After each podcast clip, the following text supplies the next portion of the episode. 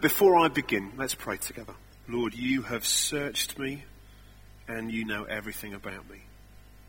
Father, thank you that even though that may be a scary thought, Lord, it is reassuring that we are never hidden from your sight, that you love us deeply and dearly. And I pray this morning that each one of us would know something about the God who cares for us, the God who loves us, who knows us. And Lord, you'd reveal more of who you are to us today. And we pray in the name of Jesus. Amen. I don't know if you've ever had or you've been sat on the tube or in a cafe and maybe you've been with someone else, but suddenly you catch an ear of someone else's conversation. And it's absolutely more interesting than your own.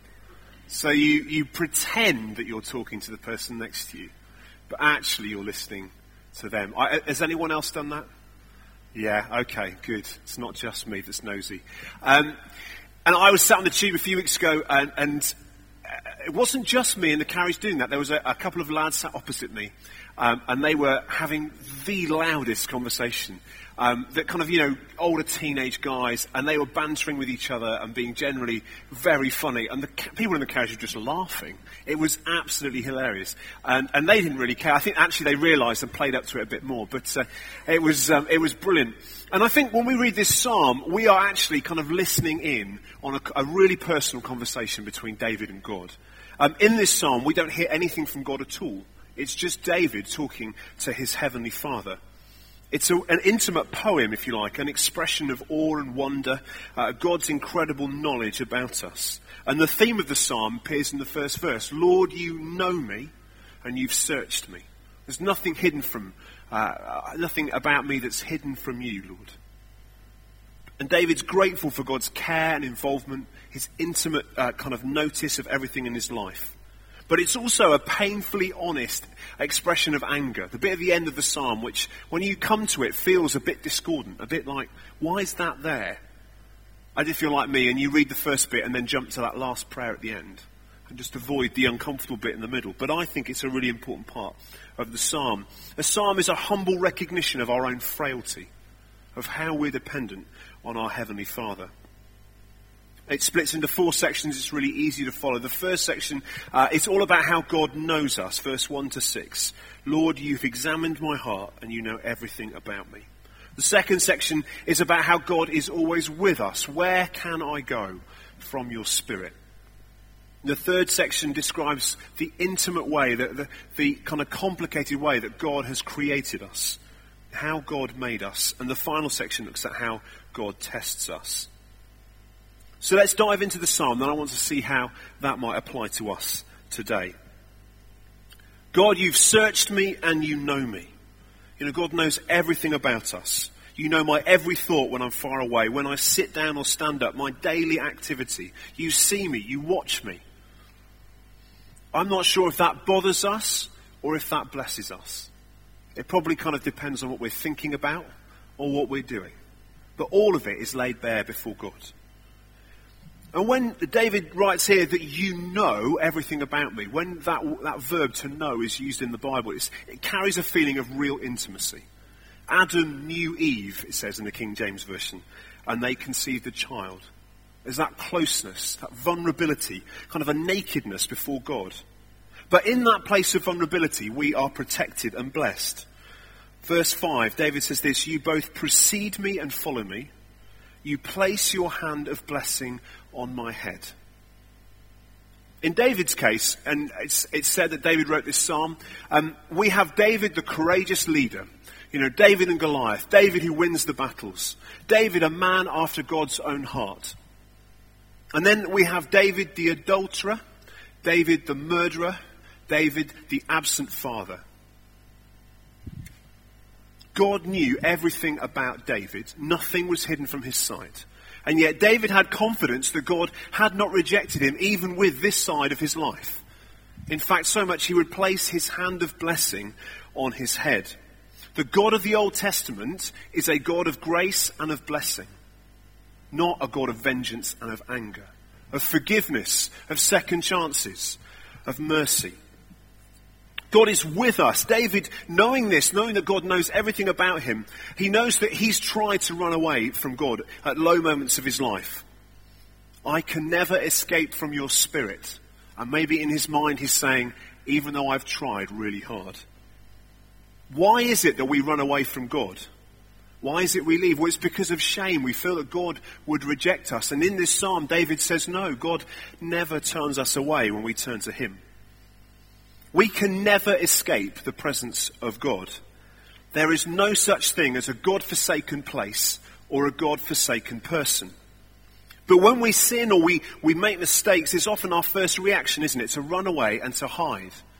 As if that will keep us from God's gaze. Adam and Eve in the garden, they hid away, covered themselves. As if God couldn't see them. There's almost something slightly comic about that, really, in that story in Genesis. But actually the reality for us is that we might feel racked with guilt and shame because of the things that we've done. And we can't believe that God could or would forgive us and accept us again. So we leave. David says this, I could ask the darkness to hide me. The deepest place, I get away where I can. I'll cover myself so that you can't see me, God. But it's like light to him. There is nowhere we can go from his presence.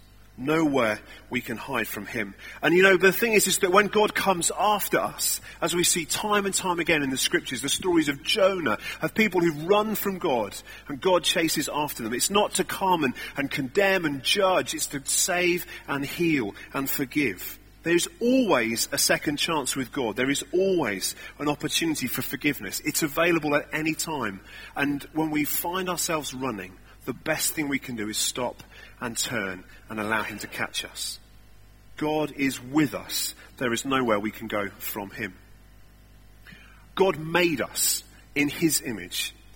I wonder why God would be so committed that he would never let us get from his presence. Why would, in Jesus' story, the farmer, the shepherd, leave the 99 sheep and go after the one?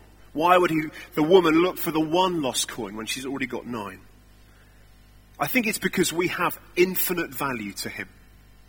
He made us to live in this good, close, intimate relationship. Paul tells us that we're a masterpiece. We're God's masterpiece. That he spent time creating. It's almost a picture of a watchmaker in the dark room with a little light on, just the tiny cogs, the dials and devices that need to be in place. God takes such care over us. And God knows our present condition, because he knows our past creation, because he was the one who worked in making us. I don't know if this picture looks familiar to anyone. This is a masterpiece. I don't know if you've seen this before. I'm sure some of you have things like this on your fridge. This is where this came from. It's not mine. I couldn't do anything that good. This is from one of my godchildren, Hannah. She's 2. And on here is written, not by Hannah, I am thankful for Kristen Nell. Exactly, that's how I feel. That's why it's still on my fridge a long time later. It's an absolute masterpiece. I think it probably cost Hannah about 50p. In fact, that probably cost her mother 50p. With these lovely asymmetrical shapes and creative bits of pen. It's not worth a thing, is it really? If you count in those terms. But what kind of a fool would put a price on something like this? If we add up the chemicals in our body, if we work out how much we're worth when it comes to minerals and whatever it might be, what kind of a fool thinks of value in those terms? Do you think God, for a second, puts a price on your head? Do you think that God puts a value on your life? In no way. God has this stuck to his fridge. If I can take that analogy far too far. I am thankful for Kristen Nell. Moves my heart more than most things in the world. We have these stuck on there because they're priceless. And we are priceless in God's sight because God has made us. God has created us. When we sit down and say simply, God, I am thankful for you, God puts that on his fridge because it's from us. And he loves us because he made us, because he knows us. This psalm absolutely flies in the face of any idea that God might be distant or far from us. God is not distant. He is near, nearer than we can ever imagine. And finally, we come on to the last bit of the psalm, this tricky passage. It begins with this. Oh God, if only you would destroy the wicked. Verse 21, oh Lord, shouldn't I hate those who hate you? Verse 22, I hate them with complete hatred. That is strong stuff from David.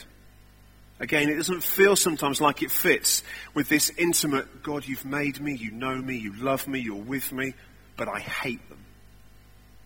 It seems like someone's got that composition wrong.